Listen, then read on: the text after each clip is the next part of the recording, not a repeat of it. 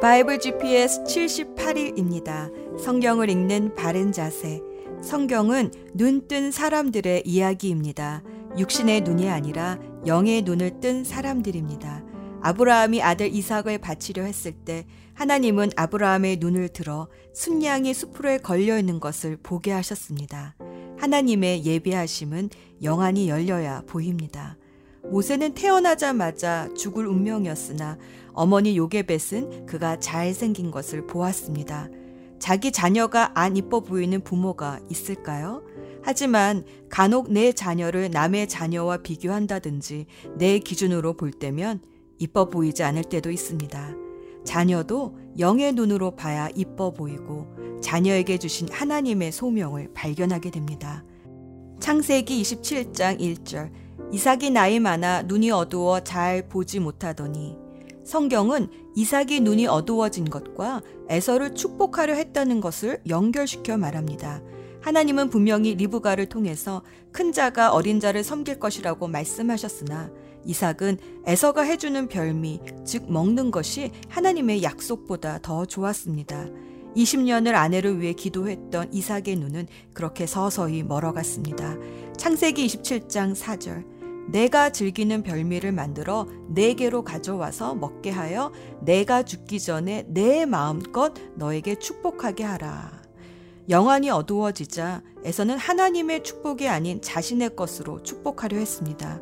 이것은 결국 아들 형제 지간의 깊은 갈등에 골이 생기게 했습니다. 사도 바울도 사울이었던 시절 자기 열심으로 하나님을 사랑함으로 교회를 핍박했습니다. 그러나 예수 그리스도를 빛 가운데 만난 뒤에는 영안이 열려 주를 위해 복음을 전하게 되었습니다. 사도 바울은 자신의 경험 때문인지는 모르지만 예수님을 알아보지 못하는 것은 이 세상의 신이 마음의 눈을 가리고 있기 때문이라고 고린도후서 4장 4절에서 말합니다. 이 세상의 신은 누구입니까? 사탄입니다. 사탄은 거짓말의 명수입니다. 사탄의 거짓말을 듣고 사물을 보면 이상하게 보입니다. 에덴에서 하와가 그랬습니다. 사탄의 거짓말을 듣고 선악과를 바라보니 갑자기 먹음직하고 보암직하고 지혜롭게 할 만큼 탐스러워 보였습니다. 사탄의 거짓말은 우리의 마음의 눈을 어둡게 합니다. 반대로 하나님의 말씀은 우리의 마음 눈을 뜨게 합니다. 예수님의 죽으심을 보고 충격을 받은 두 제자가 엠마오로 가고 있었습니다. 부활하신 예수님이 옆에 오셔서 함께 걸어주시는데도 그분이 예수님인 줄을 알지 못했습니다. 하지만 예수님이 성경으로 왜 고난 받으셔야 하는지 설명해 주시고 마침내 빵을 들어 축사하시자 그들의 영안이 열려 예수님을 알아보게 되었습니다. 요즘 세상 뉴스 매스미디어를 통해 사탄의 거짓말들이 참 많이 들어옵니다. 이 거짓말들은 우리 마음의 눈을 어둡게 합니다. 하지만 진리의 말씀을 들으면 비로소 영안이 뜨이면서 예수님이 보입니다. 오늘도 성경을 읽으며 진리의 말씀에 귀 기울일 때 이 세상 신의 거짓말에 눈 멀어 있던 우리의 마음 눈이 뜨여져서 아, 이분이 예수님이시구나 하고 주님을 만나게 되는 귀한 역사가 있기를 기도합니다. 오늘의 여정. 오늘은 사도 바울의 1차 전도 여행과 예루살렘 종교 회의까지의 여정과 여기에 관련된 서신서 야고보서와 갈라디아서를 읽습니다. 안디옥 교회는 어느 날 성령께서 바나바와 바울을 선교사로 파송하라 하십니다. 바울의 1차 선교 여행의 시작입니다. 이들은 성령의 인도를 따라 배를 타고 키프로스 섬에 가서 서기오 총독을 전도하고 바보에서 배를 타고 밤빌리아의 버가로 갔는데 그때 함께 동행했던 마가 요한은 중도에 포기하고 예루살렘으로 돌아갑니다. 바울 일행은 비시디의 안디옥에 이르러 먼저 유대인의 회당에 가서 복음을 전했는데 그 다음 안식일엔 그 도시의 거의 모든 사람이 이 복음을 들으러 회당에 오자 유대인들은 시기심에 불타 바나바와 바울을 박해하기 시작했습니다. 박해를 피해 다음 도시인 이고니온으로 옮겨 복음을 전하자 복음을 들은 도시의 사람들은 유대인 편과 바울 편으로 나뉘었습니다. 다시 옮겨 루스드라에 간 바울이 나면서부터 걷지 못한 자를 치유하자 도시가 난리가 났습니다. 그러나 안디옥과 이고니온에서 온 유대인들이 사람들을 부추겨 바울을 돌로 쳐서 죽였습니다. 그런데 바울은 다시 일어나 더베에 가서 복음을 전하니 많은 사람들이 제자가 되었습니다. 바울은 왔던 도시를 다시 되돌아오면서 그들이 세운 교회들마다 장로를 임명하여 세우고 아탈리아에서 배를 타고 그들을 파송한 수리아 안디옥 교회로 다시 돌아와 선교 보고를 했습니다. 그러던 어느 날 유대에서 온 어떤 사람들이 구원받기 위해서는 모세의 율법이 명한 할례를 받아야 한다며 격렬한 논쟁이 벌어졌습니다. 안디옥 교회는 이 문제를 해결하기 위해 바울과 바나바 팀을 예루살렘 교회에 보내니 제1차 종교 회의가 열렸습니다. 바리세파 신도들은 여전히 모세의 율법을 지켜야 한다고 주장했지만 베드로는 로마인 백부장 고넬료 사건을 떠올리며 이방인도 우리와 마찬가지로 은혜로 구원을 얻었으니 짐을 지우지 말자라는 결론을 내렸습니다. 이때 예루살렘 교회의 지도자였던 야고보가 이방인들과 유대인들과 서로 사귐이 있기 위해서는 몇 가지 서로 배려하며 조심해야 할 것들을 덧붙였습니다. 즉 우상하게 바친 재물, 음란, 목졸라 죽인 짐승의 고기와 피는 먹지 말라는 것입니다. 사실 교제는 함께 먹는 것으로부터 시작되는데 유대인이 먹는 음식과 이방인의 먹는 음식이 너무 다르니 이 부분에 대해 지혜로운 조언을 해준 것 같습니다. 바울과 바나바는 예루살렘 교회가 보낸 편지를 들고 예루살렘에서 같이 파송한 유다와 신라와 함께 안디옥으로 돌아와 보고하니 온 교회가 위로받고 기뻐했습니다. 이런 배경 속에서 야고보서와 갈라디아서를 읽어봅시다. 두 서신서는 초기에 쓰여졌다고 추정됩니다. 또 두 서신서는 서로 보완을 해주는데 야고보서는 행위 없는 믿음은 죽은 믿음이다 하고 갈라디아서는 행위가 아닌 믿음으로 구원받는다라고 주장하기 때문입니다. 야고보서를 쓴 야고보 사도는 예수님의 동생 야고보입니다. 마태복음 13장 55절을 보면 예수님에게는 야고보, 요셉, 시몬, 유다 이렇게 네 명의 남동생들과 누이들이 있었다고 나옵니다. 야고보는 제일 큰 동생입니다. 사실 동생들은 예수님을 하나님의 아들로서 믿지 않았습니다. 그래서 예수님을 비아냥거리기도 하고 잡으러 오기도 했었습니다.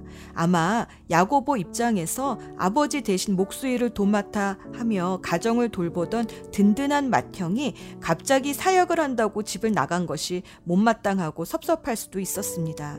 그런데 고린도 전서 15장 7절의 기록을 보면 야고보가 부활의 예수님을 만났다고 나옵니다.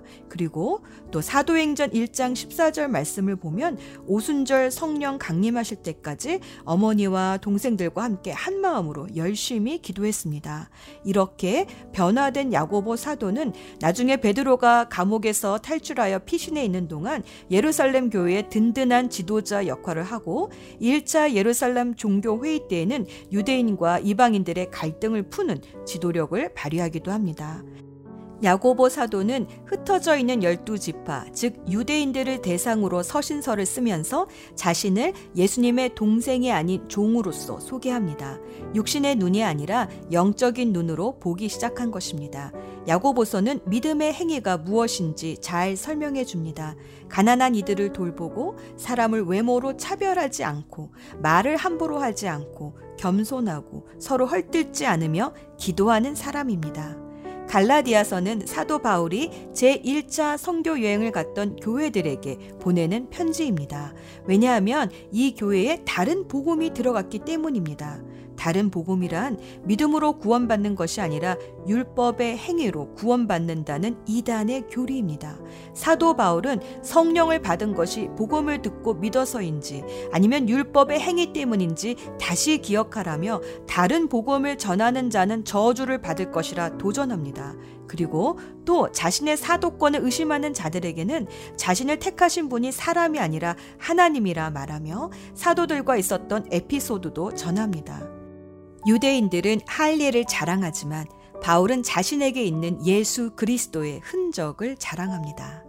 예수 전망대 갈라디아서 2장 20절 나는 그리스도와 함께 십자가에 못 박혔습니다. 이제 살고 있는 것은 내가 아닙니다. 그리스도께서 내 안에 살고 계십니다. 내가 지금 육신 가운데 살고 있는 삶은 나를 사랑하셔서 나를 위하여 자기 몸을 내어주신 하나님의 아들을 믿는 믿음 안에서 살아가는 것입니다.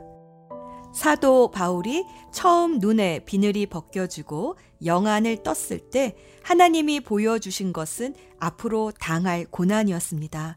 첫 번째 선교 여행 때부터 그는 돌에 맞아 죽었다가 살아납니다. 같은 동족이었던 유대인들은 바울을 죽이려 했고 또 자신이 세운 교회로부터 사도권을 의심받기도 했습니다. 안팎으로 그는 늘 고난에 시달렸습니다. 바울이 말합니다. 내가 만약 사람을 기쁘게 하려 했다면, 그래서 다른 복음을 전했다면 이런 핍박은 받지 않았을 것이다. 그러나 나는 사람의 종이 아니라 하나님의 종이다. 나는 십자가에 못 박혀 죽었다. 나는 이미 죽었다. 예수님이 내 안에서 살고 계신다. 나는 지금 그 예수님을 믿음으로 산다. 나를 위해 자기 몸을 내어주신 하나님의 아들을 나는 믿는다. 이것이 바울의 복음입니다. 그리고 자신 안에 있는 예수 그리스도의 상처 자국을 자랑합니다. 이 땅에 살면서 상처가 없는 사람은 없을 것입니다. 그러나 내 연약함 때문에 받는 상처는 수치가 되지만 예수님 때문에 받는 상처는 자랑이 됩니다. 기도합시다. 사랑하는 하나님 아버지, 오늘도 말씀을 읽으며 참 복음을 깨닫게 하셔서 사람을 기쁘게 하는 삶이 아니라 하나님을 기쁘시게 하는 삶을 살기 원합니다. 그래서 사람 때문에 상처받지 않고 하나님의 기쁨으로 살게 하옵소서. 세상을 이기는 믿음을 주시는 예수 그리스도의 이름으로 기도합니다. 아멘. 야고보서 1장 하나님과 주 예수 그리스도의 종 야고보는 세계 여러 곳에 흩어져 있는 열두 지파에게 안부를 전합니다. 형제 여러분, 여러 가지 시험을 겪을 때 기쁘게 여기십시오. 여러분은 믿음의 시련을 통하여 인내심이 성장한다는 것을 알고 있습니다. 여러분이 하는 모든 일을 참고 견디어 조금도 부족함이 없는 완전하고 성숙한 사람이 되십시오. 지혜가 부족한 사람이 있으면 하나님께 구하십시오. 하나님께서는 자비로우셔서 모든 사람에게 나눠주시는 것을 즐거워하십니다. 따라서 여러분이 필요로 하는 지혜를 주실 것입니다. 하나님께 구할 때는 믿고 구해야 합니다. 조금도 의심하지 마십시오. 의심하는 자는 바다 물결 같이 바람에 밀려 이리저리 움직이는 것과 같습니다. 그런 사람은 주님께 무엇을 받을까 하고 기대하지 마십시오. 왜냐하면 그는 두 마음을 품어 자기가 하는 일에 방향을 못 잡고 헤매는 자이기 때문입니다. 만일 가난하거든 하나님께서 자기를 영적인 부자로 만드신 것을 자랑스럽게 여기십시오. 만일 부하거든 하나님께서 자신에게 영적인 부족함을 보여주신 것을 자랑하십시오. 그것은 부자도 들에 핀 꽃과 같이 결국 죽고 말 것이기 때문입니다. 해가 떠올라 점점 더 뜨거워지면 풀은 마르고 꽃은 떨어집니다. 아무리 아름다운 꽃이라도 시들게 되어 있습니다. 부자도 마찬가지입니다. 자신의 재물을 돌보다가 결국 죽고 말 것입니다. 시험을 받은 후 더 강건해졌다면 복 있는 자입니다. 자신의 믿음을 증명했으므로 하나님께서 그에게 생명의 면류관을 주실 것입니다. 하나님께서는 자기를 사랑하는 모든 자들에게 영생을 약속하셨습니다. 시험을 받을 때 하나님이 나를 시험하고 있어 라고 말하지 마십시오. 하나님은 악에게 시험을 받지도 않으시며 사람을 시험하지도 않으십니다. 사람이 시험을 받는 것은 자신의 악한 욕심에 이끌려 유혹을 받기 때문입니다. 욕심은 죄를 낳고 죄는 점점 자라 죽음을 가져옵니다. 사랑하는 형제 여러분, 속지 마십시오. 모든 선한 행위와 완전한 선물들은 빛들을 창조하신 하나님으로부터 위에서 내려오는 것입니다. 하나님께서는 결코 그림자처럼 변하는 일이 없으십니다. 하나님께서는 진리의 말씀을 통해 통하여 우리에게 생명을 주셨습니다. 그리고 창조하신 것 중에서 우리로 첫 열매가 되게 하셨습니다. 사랑하는 형제 여러분, 다른 사람의 말은 빨리 듣고 자신의 말은 천천히 하십시오. 쉽게 화를 내지 말기 바랍니다. 화를 내면 하나님께서 원하시는 의로운 삶을 살 수 없습니다. 그러므로 여러분의 삶 가운데 악한 것과 잘못된 일은 모두 없애버리십시오. 여러분의 마음에 심겨진 하나님의 가르침을 겸손하게 받으시기 바랍니다. 이는 여러분의 영혼을 구원하는 가르침입니다. 하나님께서 가르쳐 주신 대로 행하십시오. 듣기만 하고 행하지 않는 사람이 되어서는 안 됩니다. 앉아서 듣기만 한다면 그것은 자신을 속이는 것입니다. 하나님의 가르침을 듣고 아무것도 행하지 않는 사람은 거울을 들여다보고 있는 사람과 같습니다. 그는 자기 얼굴을 들여다보고도 일어나면 금방 자신의 얼굴이 어떠했는지 잊어버립니다. 그러나 사람을 자유케 하는 하나님의 완전한 법을 살피는 사람은 들은 것을 잊어버리지 않고 그 말씀대로 행하는 사람입니다. 이런 사람은 그 행하는 일에 복을 받을 것입니다. 스스로 자신이 경건하다고 생각하면서 말을 함부로 하는 사람은 자신을 속이고 있는 것입니다. 그의 경건은 아무 가치도 없습니다. 하나님께서 받으시는 경건은 어려운 처지에 있는 고아와 과부를 돌보고 세상의 악에 물들지 않도록 자신을 잘 지키는 것입니다. 하나님께서는 이런 순수하고 깨끗한 신앙을 보십니다. 야고보서 2장 사랑하는 형제 여러분, 여러분은 영광스러운 우리 주 예수 그리스도를 믿는 자들입니다. 그러므로 사람들을 차별해서 대하지 말기 바랍니다. 만일 한 사람은 좋은 옷에 금반지를 끼고 교회에 나왔고 또 한 사람은 남루한 옷을 입고 교회에 나왔다고 합시다. 그때 옷을 잘 입은 사람에게는 이리로 와서 좋은 자리에 앉으십시오 라고 말하고 가난한 사람에게는 저기에 서 있든지 내 발밑에 앉으시오 라고 말한다면 사람을 차별하고 있는 것이 아니고 무엇이겠습니까? 여러분은 악한 생각으로 사람들을 판단한 것입니다. 사랑하는 형제 여러분, 제 말을 잘 들으십시오. 하나님께서는 세상에 가난한 자를 택하여 믿음으로 부하게 하셨습니다. 그리고 자기를 사랑하는 백성에게 약속하신 나라를 주셨습니다. 그런데 여러분은 가난한 사람들을 멸시하고 있습니다. 사실 여러분의 생명을 위협하고 법정으로 끌고 가는 사람들은 부자들인데도 말입니다. 그들은 여러분의 주인 되신 예수님을 모독하는 자들이기도 합니다. 모든 법 위에 우선되는 법이 있습니다. 그 법은 성경에 기록되어 있습니다. 내 이웃을 내 몸과 같이 사랑하라. 만일 여러분이 이 율법을 지키면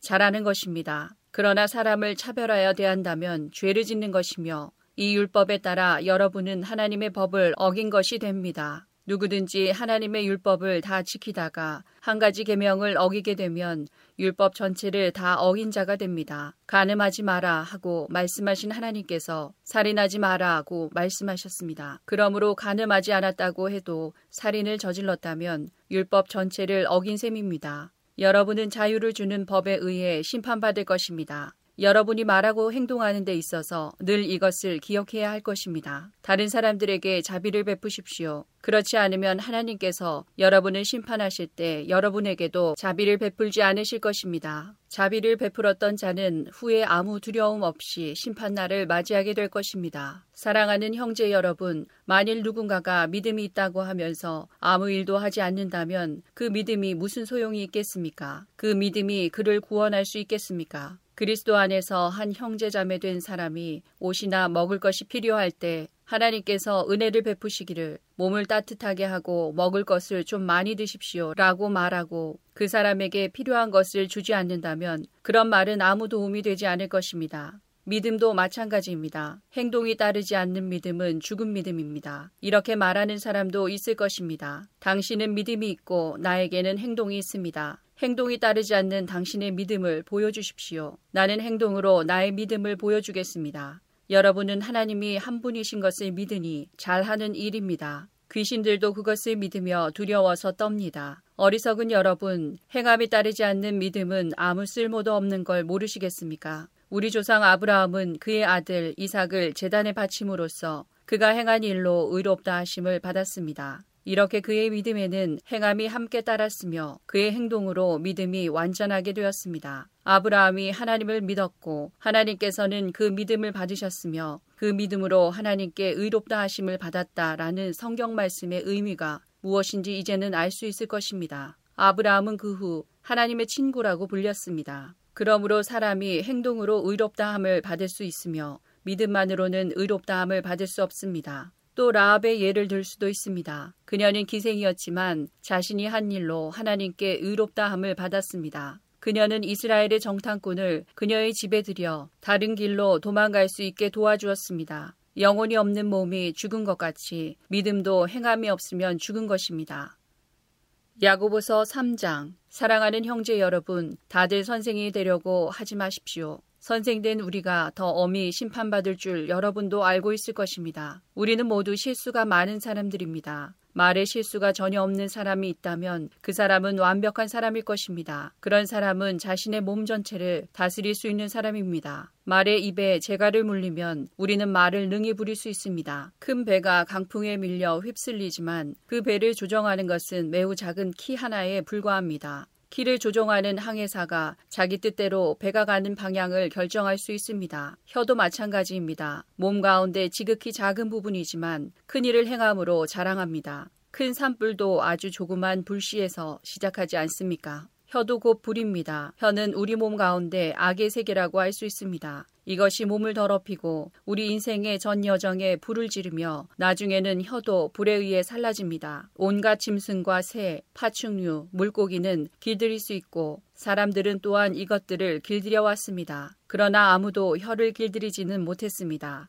악하고 난폭한 이 혀에는 죽이는 독이 가득합니다. 우리는 우리의 혀로 우리 주님과 하늘에 계신 아버지를 찬양합니다. 그러나 이것으로 하나님의 형상대로 지음받은 사람들을 저주하기도 합니다. 찬송과 저주가 한 입에서 나오고 있습니다. 형제 여러분, 이런 일이 있어서는 안 될 것입니다. 한 샘에서 단물과 쓴물이 같이 나오는 것을 보았습니까? 형제 여러분, 무화과 나무가 올리브 열매를 맺거나 포도나무에 무화과가 열리는 것을 보았습니까? 그럴 수 없습니다. 짠물이 나는 샘에서 단물을 맛볼 수는 없는 것입니다. 여러분 가운데 참된 지혜가 있고 총명한 사람이 누구입니까? 그는 올바른 삶을 통해 겸손함으로 자신의 지혜를 보여야 할 것입니다. 그러나 마음속에 이기심과 지독한 시기심이 있다면 자랑하지 마십시오. 오히려 그 자랑은 진리를 숨기는 거짓말이 될 것이기 때문입니다. 그런 지혜는 분명히 하나님께로부터 온 것이 아닙니다. 그것은 세상의 지혜이며 영적인 것도 아니고 마귀에게서 온 것입니다. 시기심과 이기심이 있는 곳에는 혼란과 온갖 악한 일이 있을 뿐입니다. 하나님께로부터 온 지혜는 첫째 성결합니다. 그리고 평화가 있고 양순하며 즐겁습니다. 또한 어려움에 빠진 자들을 돕고 다른 사람을 위해 선한 일을 하려 애씁니다. 늘 공평하며 정직합니다. 평화를 위해 힘쓰는 자들은 그들의 의로운 삶으로 좋은 열매를 맺게 될 것입니다.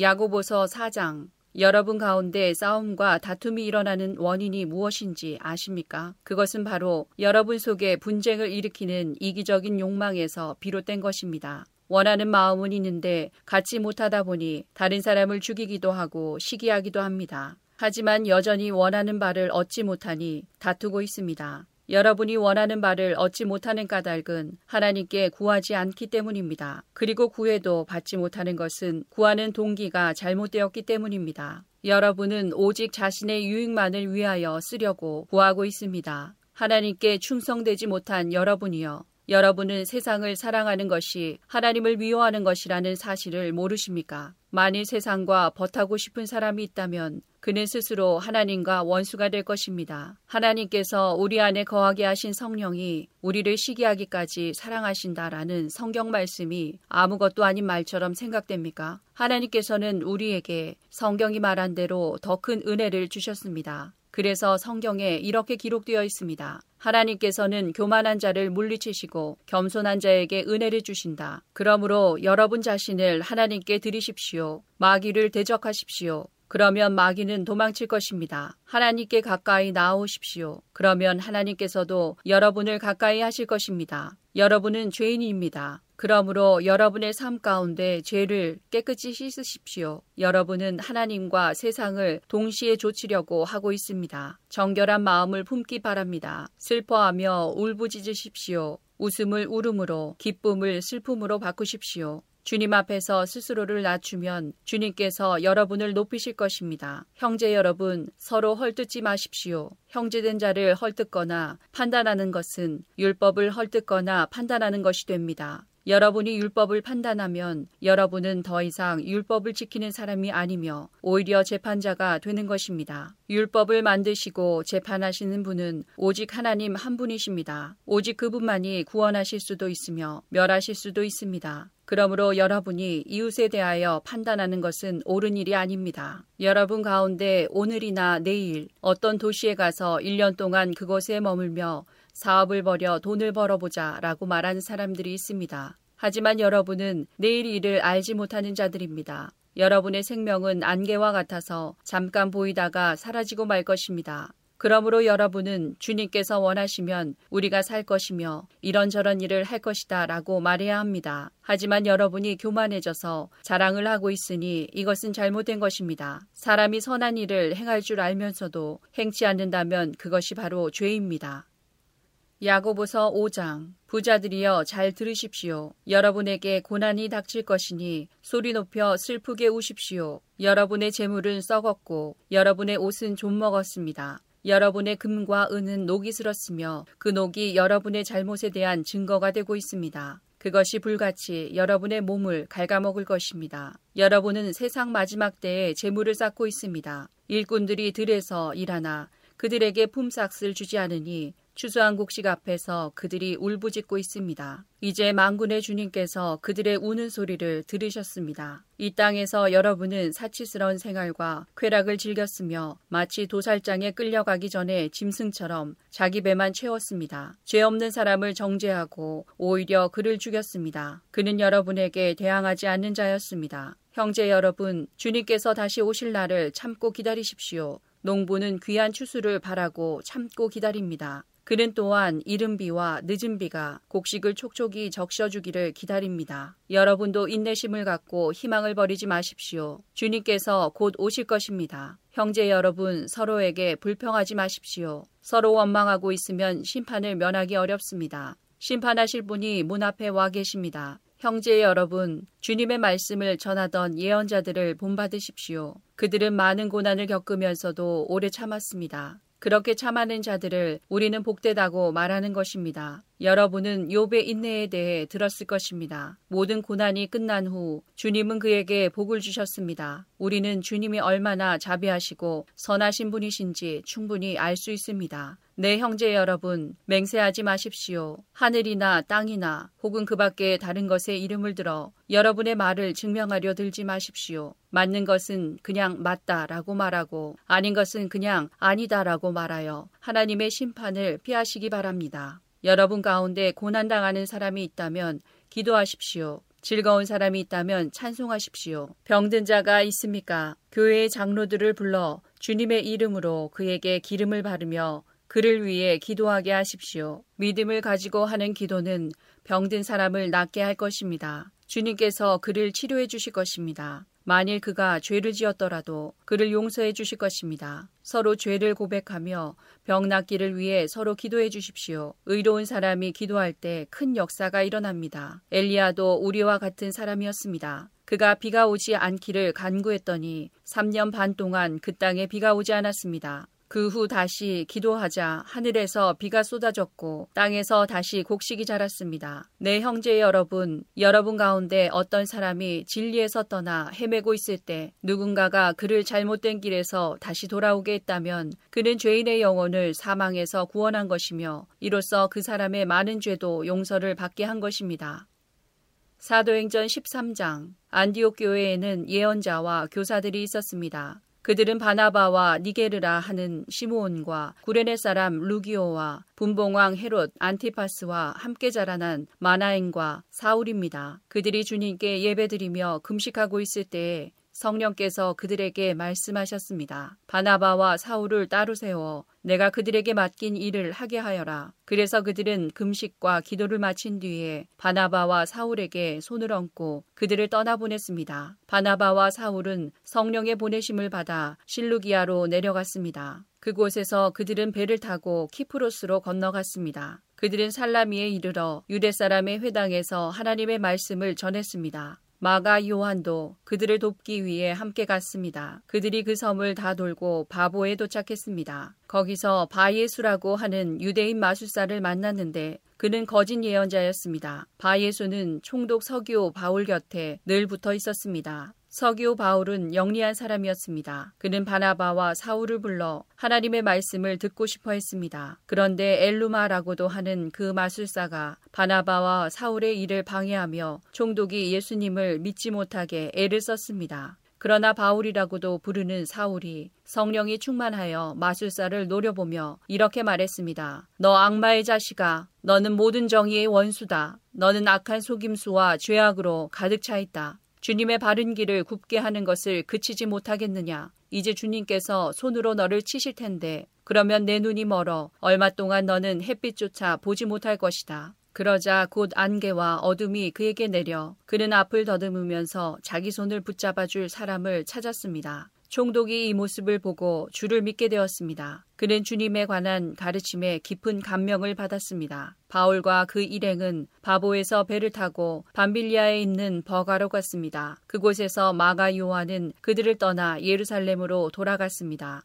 그들은 버가에서 더 나아가다가 비시디아의 안디옥에 이르게 되었습니다. 안식일에 그들은 회당에 들어가 앉았습니다. 회당장들은 율법과 예언자들의 글을 읽은 후에 바울과 바나바에게 전가를 보내어 형제들이여 이 사람들에게 권면해주고 싶은 말이 있으면 하시오 라고 말했습니다. 바울이 자리에서 일어나 손짓을 해가며 말했습니다. 이스라엘 사람들 그리고 하나님을 경외하는 이방인 여러분 제 말에 귀를 기울여 주십시오. 이스라엘 백성의 하나님께서 우리 조상들을 선택하셨습니다. 우리 조상들이 이집트에 있을 때 하나님께서 그들을 큰 민족으로 높여주셨고 큰 능력으로 그들을 그곳에서 인도해내셨습니다. 그리고 광야에서 40년 동안 그들이 행한 일을 참으셨으며 가나안 땅에서 일곱 민족을 쫓아내시고 그들의 땅을 이스라엘 백성에게 유업으로 주셔서 약 450년간 차지하게 하셨습니다. 그 뒤에 하나님께서는 예언자 사무엘의 때까지 이스라엘 백성들에게 사사들을 세워 주셨습니다. 그런 뒤에 백성이 왕을 요구하자 하나님께서 그들에게 베냐민 지파 사람 기스의 아들 사울을 주셨습니다. 사울은 40년 동안을 다스렸습니다. 그 후 하나님께서는 사울을 물리치시고 다윗을 그들의 왕으로 삼으셨습니다. 하나님께서는 다윗에 대해 내가 이세의 아들 다윗을 보니 그는 내 마음에 드는 사람이다. 그가 내 뜻을 다 이룰 것이다. 라고 말씀하셨습니다. 하나님께서는 약속하신 대로 다윗의 자손 가운데서 한 분을 구세주로 삼아 이스라엘에게 보내주셨는데 그분이 바로 예수님이십니다. 그분이 오시기 전에 요한이 먼저 모든 이스라엘 백성에게 회개의 세례를 선포했습니다. 요한은 자기 사명을 다 마칠 무렵에 이렇게 말하였습니다. 너희는 나를 누구라고 생각하느냐? 나는 그리스도가 아니다. 그분은 내 뒤에 오실 것이다. 나는 그분의 신발끈을 풀어드리기에도 부족한 사람이다. 아브라함의 자손과 하나님을 경외하는 이방인 형제 여러분, 하나님께서 이 구원의 소식을 우리에게 전해주셨습니다. 예루살렘에 사는 사람들과 그 지도자들은 예수님을 알지 못했으며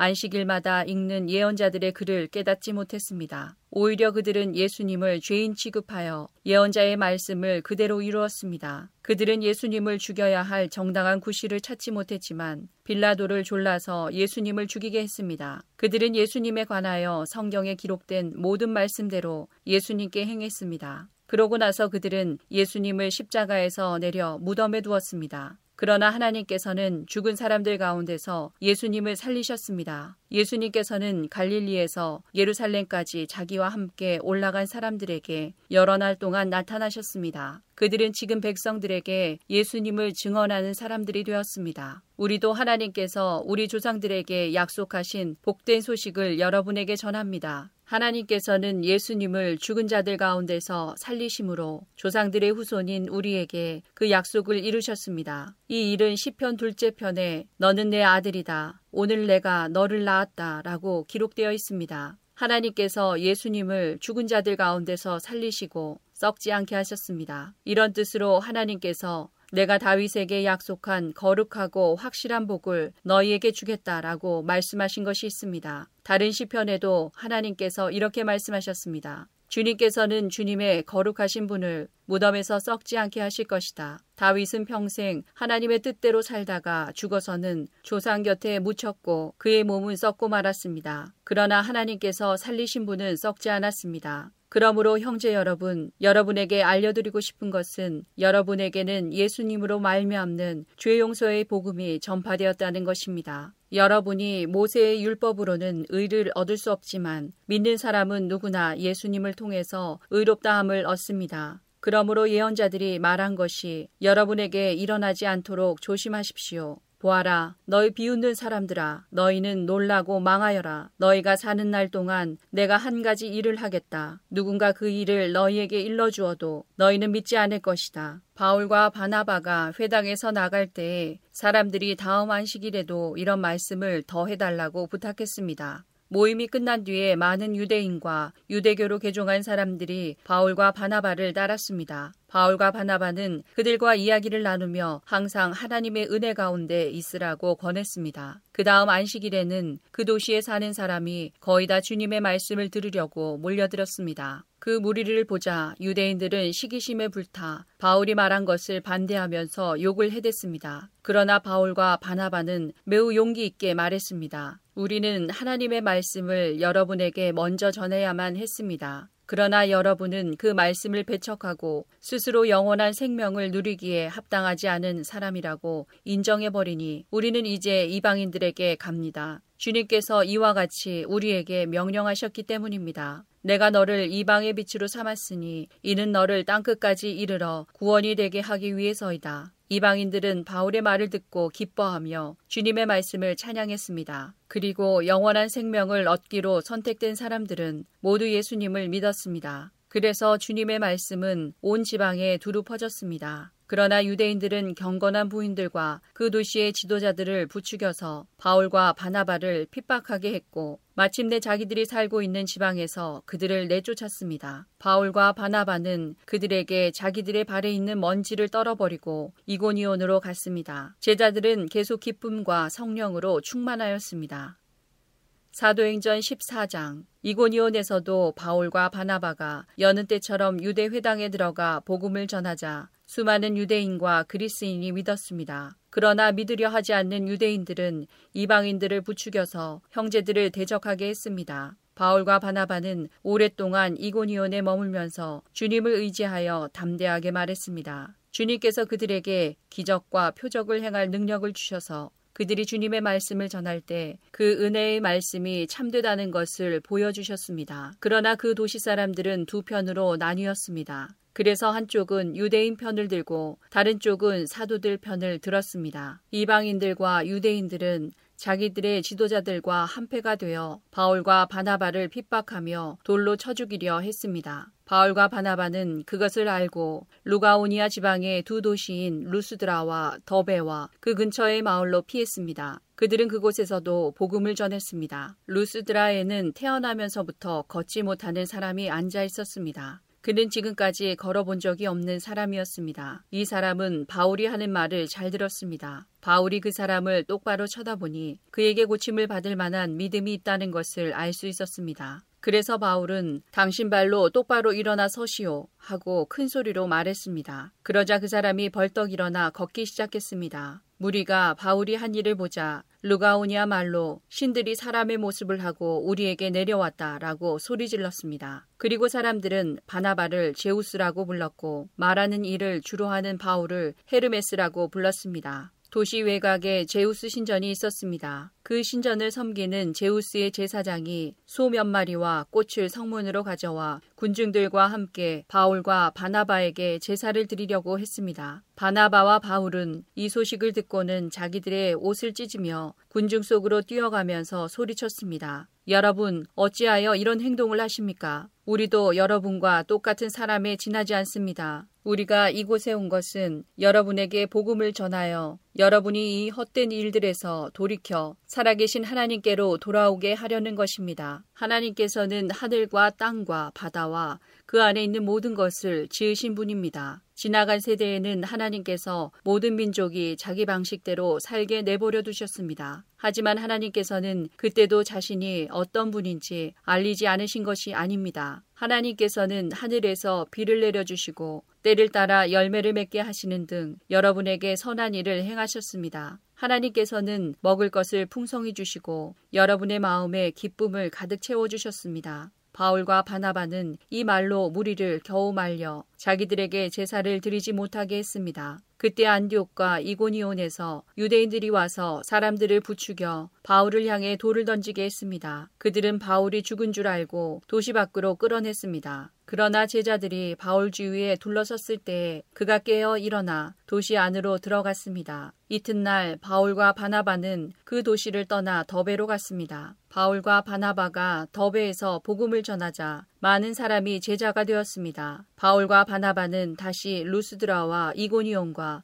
안디옥으로 돌아갔습니다. 그들은 그곳에서 제자들을 격려하고 믿음 안에 머물러 있으라고 권했습니다. 그리고 하나님 나라에 들어가려면 많은 고난을 겪어야 한다고 말했습니다. 그리고 제자들을 위해 각 교회의 장로들을 임명하고 기도와 금식을 한 후 그들이 믿는 주님께 장로들을 돌보아 달라고 맡겼습니다. 그런 뒤에 두 사도는 비시디아를 거쳐 밤빌리아로 갔습니다. 그들은 버가에서 말씀을 전하고 아달리아로 내려갔습니다. 그리고 아달리아에서 배를 타고 안디옥으로 돌아왔습니다. 안디옥은 그들이 선교의 일을 위해 하나님의 은혜에 부탁했던 곳입니다. 이제 두 사도는 그 일을 다 마쳤습니다. 바울과 바나바는 안디옥에 도착해서 교회의 신도들을 불러 모았습니다. 그리고 하나님께서 자기들과 함께 행하신 일과 이방인들에게 믿음의 문을 열어주신 것을 교회 앞에 보고하였습니다. 바울과 바나바는 그곳에서 제자들과 오랫동안 함께 지냈습니다. 사도행전 15장 어떤 사람들이 유대에서 안디옥으로 와서 이방인 형제들에게 모세가 가르친 풍습대로 할례를 받지 않으면 여러분은 구원받을 수 없습니다. 라고 가르치기 시작했습니다. 이 사건 때문에 바울과 바나바와 그들 사이에 격렬한 충돌과 논쟁이 발생했습니다. 그래서 안디옥 교회는 바울과 바나바와 다른 몇 사람을 예루살렘으로 올라가게 해서 사도들과 장로들이 이 문제를 어떻게 생각하는지 알아보게 하였습니다. 바울과 그 일행은 교회의 전송을 받아 여행길을 떠났습니다. 그들은 베니게와 사마리아 지방을 거쳐가면서 이방인들이 하나님께로 돌아온 이야기를 전했습니다. 그들은 모든 형제들에게 큰 기쁨을 주었습니다. 그들이 예루살렘에 이르자 사도들과 장로들과 온 교회가 그들을 환영했습니다. 그들은 하나님께서 그들을 통해 일하신 모든 것을 보고했습니다. 그런데 바리세파에 속해 있다가 신자가 된 사람들 중에 이방인들도 할례를 받아야 하며 모세의 율법을 지켜야 합니다라고 주장하는 사람들이 있었습니다. 사도들과 장로들이 이 문제를 의논하러 모였습니다. 많은 토론이 있은 후에 베드로가 일어나 말했습니다. 형제 여러분, 하나님께서 얼마 전에 여러분들 중에서 나를 선택하시고 이방인들에게 복음을 전하게 하셔서 그들도 이 복음을 듣고 믿게 하신 것을 여러분도 아실 것입니다. 모든 사람의 생각을 아시는 하나님께서 우리에게 성령을 주신 것과 똑같이 그들에게도 주셔서 그들을 인정하셨습니다. 하나님께서는 우리와 이방인들을 차별하지 않으셨습니다. 하나님께서는 그들의 믿음을 보시고 그들의 마음을 깨끗하게 하셨습니다. 그런데 지금 여러분은 어찌하여 우리 조상들이나 우리나 모두 질 수 없었던 짐을 이방인 신자들에게 지워서 하나님을 시험하려 하십니까? 우리는 그들과 마찬가지로 주 예수님의 은혜로 구원을 받았다는 사실을 믿습니다. 그러자 온 무리가 잠잠해졌습니다. 그들은 바울과 바나바의 말에 귀를 기울였습니다. 바울과 바나바는 하나님께서 이방인들 가운데서 그들을 통해 행하신 모든 기적과 표적에 대해 이야기했습니다. 그들이 말을 마치자 야고보가 대답했습니다. 형제 여러분, 제가 한마디 하겠습니다. 하나님께서 처음으로 이방인들 중에서 자기 백성을 삼으시려고 그들을 찾아오신 이야기를 시몬 곧 베드로가 전해 주었습니다. 예언자들의 말도 이것과 일치합니다. 예언서에 이렇게 기록되어 있습니다. 이 일이 있은 뒤에 내가 다시 와서 다윗의 무너진 장막을 다시 짓겠다. 폐허가 된 곳을 다시 짓고 바로 세우겠다. 그러면 살아남은 사람들과 나의 이름을 부르는 모든 이방인들이 나를 찾을 것이다. 이것은 이 일을 행하시는 여호와의 말이다. 이것은 오래전부터 알게 한 일이다. 그러므로 내가 판단하기로는 하나님께로 돌아온 이방 형제들을 괴롭히지 말고 그들에게 편지를 써서 우상에게 바친 더러운 음식을 먹지 말 것과 음란한 행동을 하지 말 것과 목 졸라 죽인 짐승의 고기와 피를 먹지 말라고 하는 것이 좋겠습니다. 이는 예로부터 도시마다 모세의 율법을 선포하는 사람이 있어서 안식일마다 회당에서 모세의 글을 읽어왔기 때문입니다. 사도들과 장로들과 온 교회가 자기들 중에서 몇 사람을 뽑아서 바울과 바나바와 함께 안디옥으로 보내기로 결정했습니다. 뽑힌 사람들은 신자들 가운데서 지도자로 있던 바사바라고 불리는 유다와 신라였습니다. 그리고 이 사람들 편에 이러한 편지를 써보냈습니다. 여러분의 형제인 사도들과 장로들이 안디옥과 시리아와 길리기아에 있는 모든 이방인 형제에게 문안드립니다. 우리 가운데 몇 사람이 여러분에게 가서 우리가 시키지도 않은 말을 해서 여러분을 혼란에 빠뜨리고 마음을 아프게 했다는 소식을 들었습니다. 그래서 우리는 몇 사람을 뽑아 사랑하는 형제 바나바와 바울과 함께 여러분에게 보내기로 의견 일치를 보았습니다. 바나바와 바울은 우리 주 예수 그리스도의 이름을 위해 자기 목숨도 내놓은 사람들입니다. 그래서 우리는 우리가 쓴 편지의 내용이 사실임을 분명히 하려고 그들과 함께 유다와 신라를 보냅니다. 여러분에게 다음에 말하는 요구사항 이외에 다른 어떠한 짐도 지우지 않는 것이 성령과 우리의 생각입니다. 우상에 바친 제물과 피와 목졸라 죽인 짐승의 고기를 먹지 마십시오. 그리고 음란한 어떠한 행동도 하지 마십시오. 이런 일만 지키면 잘 될 것입니다. 그럼 안녕히 계십시오. 그들은 예루살렘을 떠나 안디옥으로 내려갔습니다. 안디옥에서 신자들을 불러 모으고 그 편지를 전해 주었습니다. 안디옥 교회는 그 권면의 말씀을 읽고 기뻐했습니다. 유다와 신라는 예언자이므로 신자들을 권면하며 그들에게 힘을 북돋아 주었습니다. 그들은 거기서 얼마 동안 머물다가 평안히 가라는 신자들의 인사를 받고 자기들을 보낸 사람들에게로 돌아갔습니다. 바울과 바나바는 안디옥에 계속해서 머물러 있으면서 다른 여러 사람과 함께 주님의 말씀을 가르치며 전파하였습니다.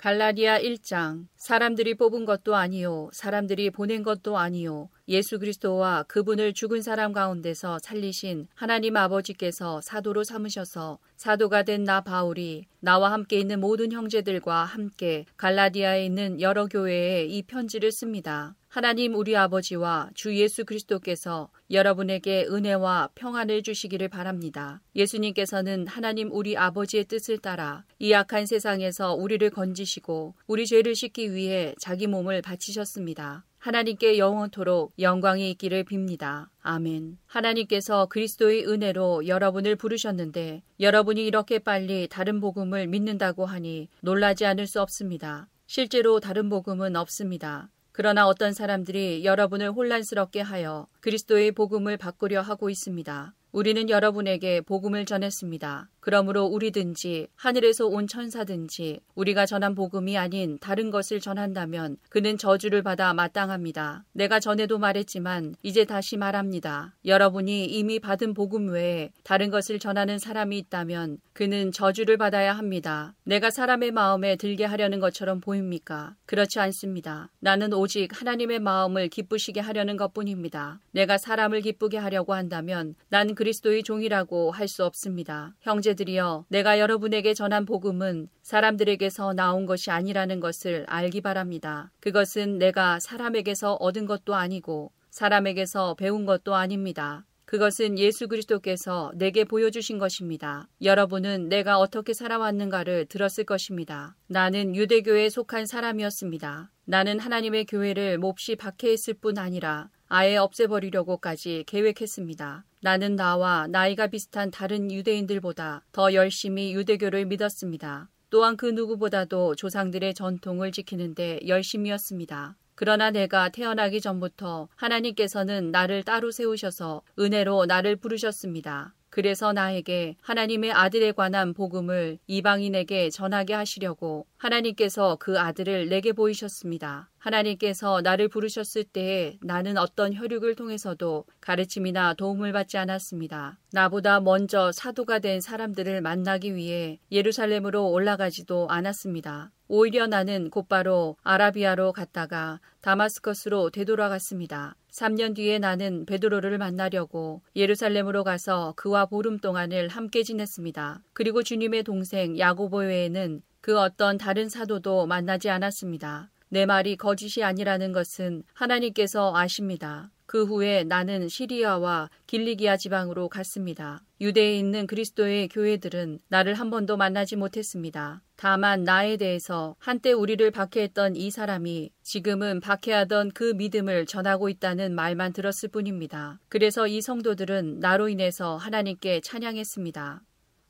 갈라디아 2장 14년이 지나서는 나는 다시 예루살렘으로 갔습니다. 이번에는 바나바와 디도를 데리고 갔습니다. 예루살렘으로 간 것은 하나님께서 그렇게 하라고 계시하셨기 때문입니다. 나는 거기에서 교회의 지도자들을 만났습니다. 그들과 따로 만나서 내가 이방인들에게 전하는 복음을 설명해 주었습니다. 그것은 내가 전에 한 일이나 지금 하고 있는 일이 헛되지 않기를 바랐기 때문입니다. 나와 함께 있던 디도는 비록 그리스 사람이지만 나는 그에게 억지로 할례를 베풀지는 않았습니다. 우리 가운데 거짓 형제들이 몰래 들어왔기 때문에 우리는 이 문제에 대해서 이야기를 했습니다. 그들은 우리를 다시 율법의 종으로 만들고 그리스도 예수 안에서 우리가 누리는 자유를 엿보려고 정탐꾼처럼 끼어들었습니다. 그러나 우리는 그 거짓 형제들의 뜻을 조금도 따르지 않았습니다. 우리는 복음의 진리가 늘 여러분과 함께 있기를 바랐습니다. 저 귀하다고 하는 사람들도 내가 전하는 복음을 바꾸지 못했습니다.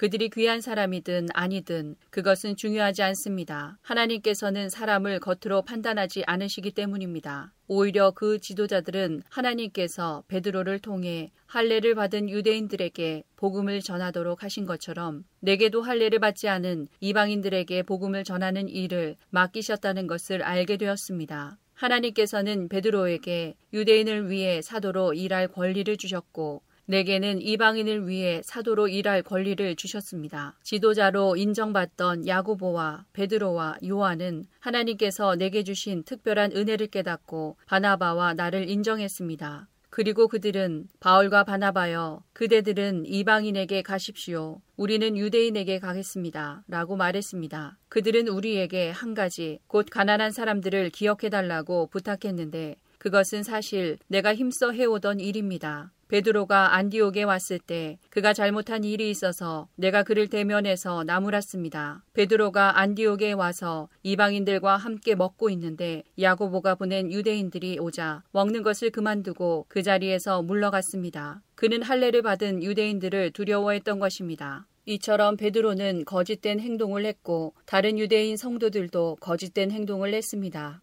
심지어 바나바조차 그들의 거짓된 행동에 유혹을 받았습니다. 나는 그들이 복음의 진리를 따르지 않는 것을 보고 모든 사람 앞에서 베드로를 향해 베드로여 당신은 유대인이면서도 유대인처럼 살지 않고 이방인처럼 살면서 어찌하여 이방인들에게 유대인처럼 살라고 합니까? 하고 말했습니다. 우리는 이방인 곧 죄인이 아니라 유대인으로 태어났습니다. 하지만 우리는 율법을 따른다고 해서 의롭다함을 받는 것이 아니라 예수 그리스도를 믿음으로 의롭다함을 얻는 것을 압니다. 그래서 우리는 의롭다함을 얻으려고 그리스도 예수를 믿었습니다. 우리가 의롭다함을 얻는 것은 그리스도를 믿었기 때문이지 율법을 지켰기 때문이 아닙니다. 율법으로는 어느 누구도 의롭다함을 얻을 수 없습니다. 우리 유대인은 의롭다함을 얻으려고 그리스도께 나아왔습니다. 그리하여 우리가 죄인이라는 것이 밝히 드러났습니다. 그렇다고 해서 그리스도께서 우리를 죄인으로 만드시는 것입니까? 그럴 수 없습니다. 내가 이미 헐어버린 그것을 다시 가르친다면 그것은 틀림없이 내가 죄를 짓는 것입니다. 나는 율법을 위해 사는 것을 그만두었습니다. 나는 율법에 의해 죽었습니다. 내가 율법을 향해 죽은 것은 하나님을 향해 살기 위한 것입니다. 나는 그리스도와 함께 십자가에서 죽었습니다. 이제는 내가 사는 것이 아니라 내 안에 계신 그리스도께서 사시는 것입니다. 내가 지금 내 몸 안에 사는 것은 나를 사랑하셔서 나를 구하시려고 자기 몸을 바치신 하나님의 아들을 믿는 믿음으로 사는 것입니다. 나는 하나님의 은혜를 헛되게 하지 않습니다. 율법으로 의롭다함을 얻을 수 있다면 그리스도께서도 죽지 않으셨을 것입니다.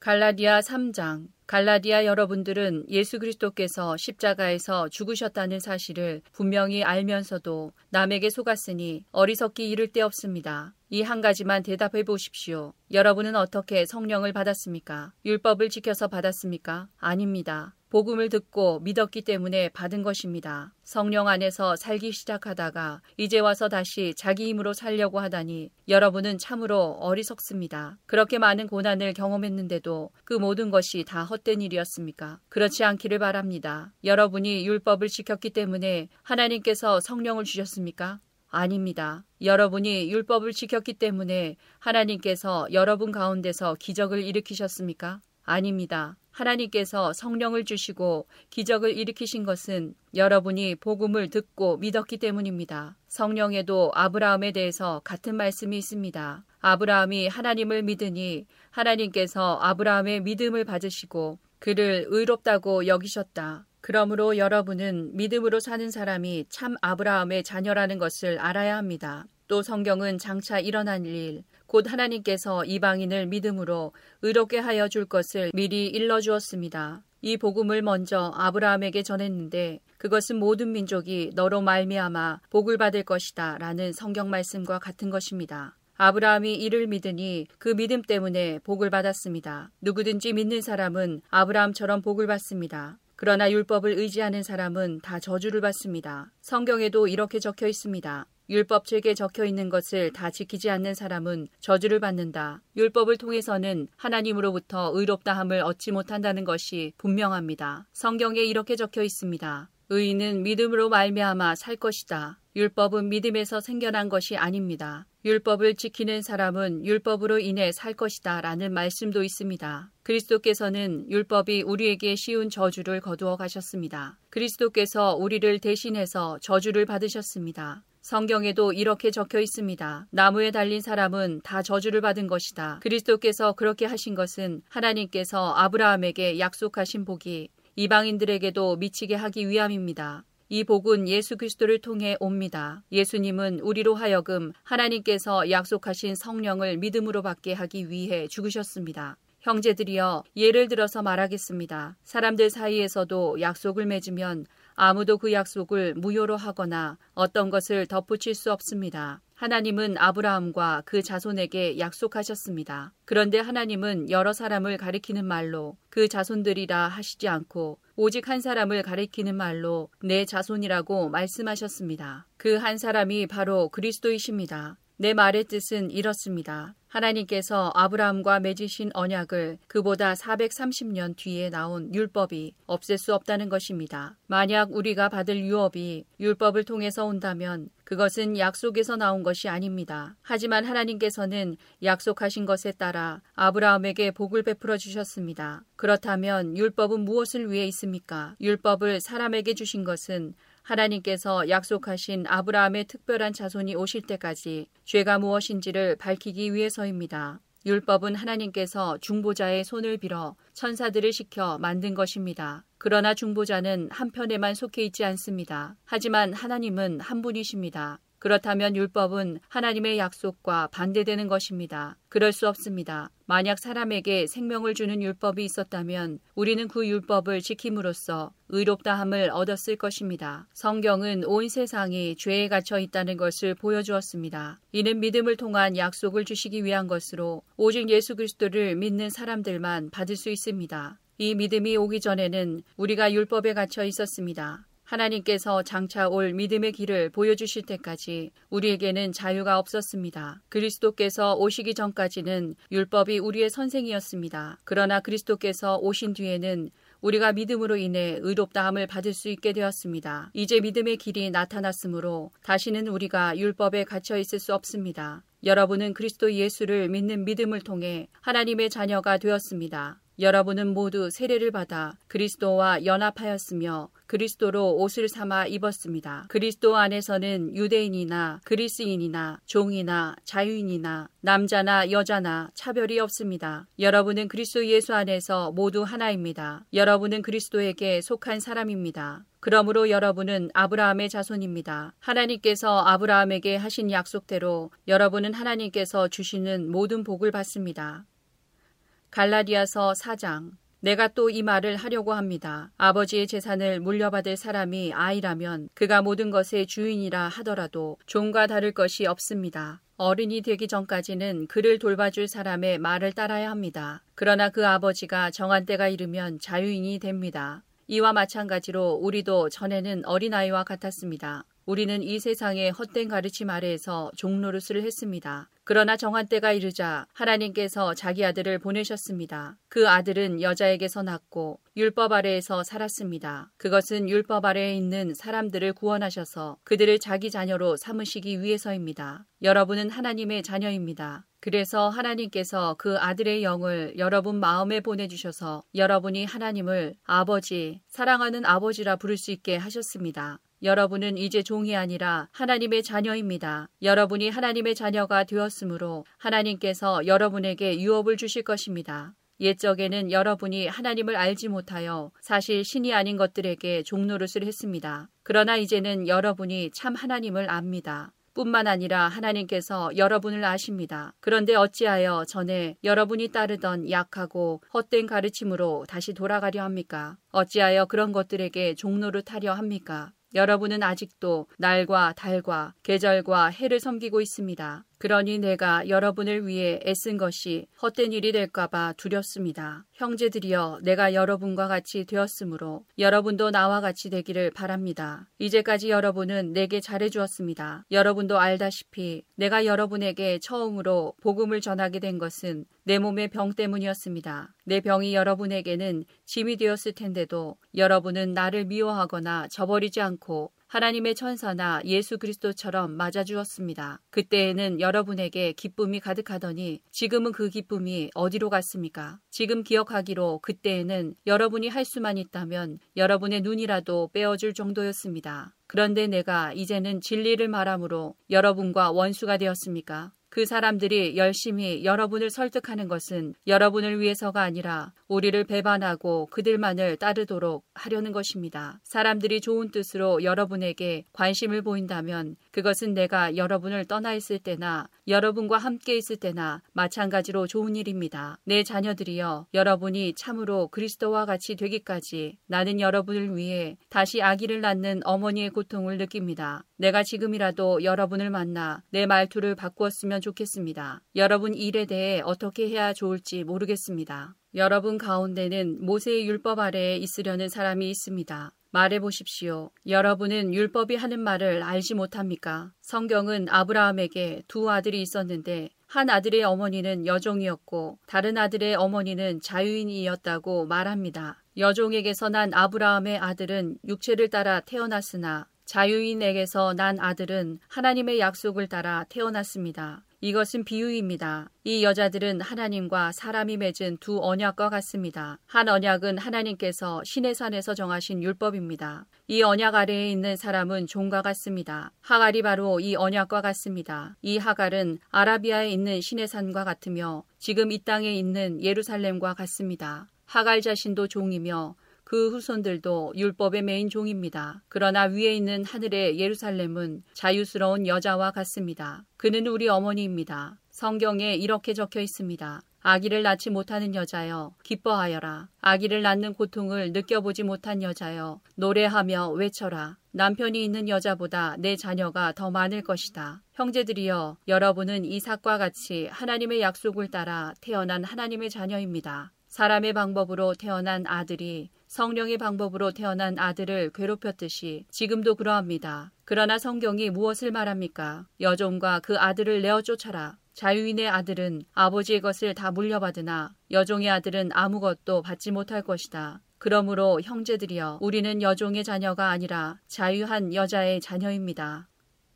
갈라디아 5장 그리스도께서 우리를 해방시키셔서 우리는 자유롭게 되었습니다. 그러므로 굳게 서서 다시는 율법의 종이 되지 마십시오. 나 바울의 말을 들어보십시오. 여러분이 할례를 받고 율법으로 돌아간다면 그리스도는 여러분에게 아무런 도움이 되지 못합니다. 내가 다시 모든 사람에게 경고합니다. 여러분이 만약 할례를 받는다면 여러분은 율법 전체를 지켜야 합니다. 여러분이 율법을 지켜서 의롭다함을 얻으려 한다면 여러분은 그리스도에게서 끊어지고 하나님의 은혜에서 멀어지게 됩니다. 그러나 우리는 성령의 도우심을 받아 믿음으로 의롭다 여김을 받는 이 소망을 간절히 기다립니다. 우리가 그리스도 예수 안에 있다면 할례를 받았느냐 받지 않았느냐는 중요하지 않습니다. 중요한 것은 사랑으로 말미암아 나타나는 믿음뿐입니다. 여러분은 지금까지 잘 달려왔습니다. 그런데 누가 여러분을 막아 진리를 따르지 못하게 합니까? 그런 유혹은 여러분을 부르신 분에게서 나오지 않았습니다. 조심하십시오. 적은 누룩이 반중 모두를 부풀게 합니다. 그러나 나는 여러분이 그런 다른 생각들을 따르지 않을 줄로 믿습니다. 누구든지 여러분을 혼란하게 하는 사람은 심판을 받을 것입니다. 형제들이여 나는 할례를 받아야 한다고 가르치지 않습니다. 내가 할례를 가르친다면 어째서 아직도 박해를 받겠습니까? 내가 지금까지 할례를 가르쳤다면 십자가를 전하는 어려움도 사라졌을 것입니다. 여러분을 어지럽히는 사람들은 차라리 스스로 고자가 되어버리는 것이 좋겠습니다. 형제들이여 하나님께서 여러분을 부르셔서 자유인이 되게 하셨습니다. 그러나 그 자유를 육체의 욕망을 채우는 기회로 삼지 말고 사랑으로 서로 섬기십시오. 모든 율법은 내 이웃을 내 몸과 같이 사랑하여라 하신 한 계명 속에 다 들어 있습니다. 여러분이 서로 해치고 헐뜯는다면 양쪽 다 멸망할 테니 조심하십시오. 그러므로 내가 말합니다. 성령을 따라 사십시오. 그러면 육체의 욕망을 따라 살지 않게 될 것입니다. 육체의 욕망은 성령을 거스리고 성령이 바라시는 것은 육체의 욕망을 거스릅니다. 이 둘은 서로 반대되는 것이므로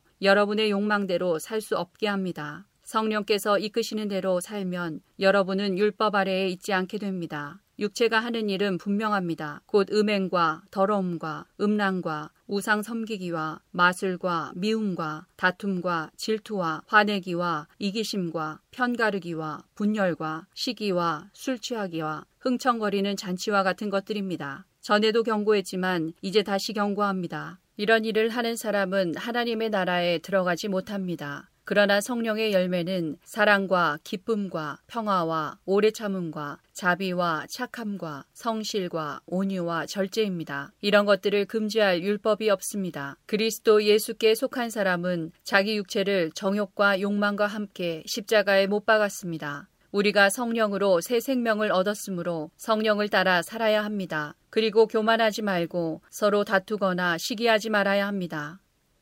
갈라디아서 6장 형제들이여 여러분 가운데서 누구든지 죄 지은 사람이 있거든 신령함을 지닌 여러분이 온유한 마음으로 그를 바로잡아야 합니다. 그러나 여러분도 유혹에 빠지지 않도록 조심하십시오. 여러분은 서로 다른 사람의 짐을 들어주십시오. 그것이 그리스도의 법을 이루는 길입니다. 아무것도 아닌 사람이 무엇이나 된 것처럼 행동한다면 그것은 자기를 속이는 일입니다. 자기를 다른 사람과 비교하지 마십시오. 사람은 저마다 자기 일을 살펴야 합니다. 그러면 자랑할 일이 자기에게만 있을 것입니다. 사람은 저마다 자기 일에 책임을 져야 합니다. 하나님의 가르침을 배우는 사람은 가르치는 사람과 모든 좋은 것을 나누어야 합니다. 스스로 속이지 마십시오. 하나님을 속일 수는 없습니다. 사람은 자기가 심은 대로 거둘 것입니다. 자기 육체의 욕망대로 심는 사람은 육체로부터 썩을 것을 거두며 성령의 뜻을 따라 심는 사람은 성령으로부터 영원한 생명을 거둘 것입니다. 선한 일을 하다가 낙심하지 말아야 합니다. 때가 이르면 영원한 생명을 거둘 것이므로 포기하지 말아야 합니다. 기회가 닿는 대로 모든 사람에게 선한 일을 해야 합니다. 특히 믿음의 가정에 그렇게 해야 합니다. 내 손으로 이렇게 여러분에게 큰 글자로 씁니다. 여러분에게 억지로 할례를 받도록 하려는 사람들이 있습니다. 그들은 육체를 꾸미기 좋아하는 사람들입니다.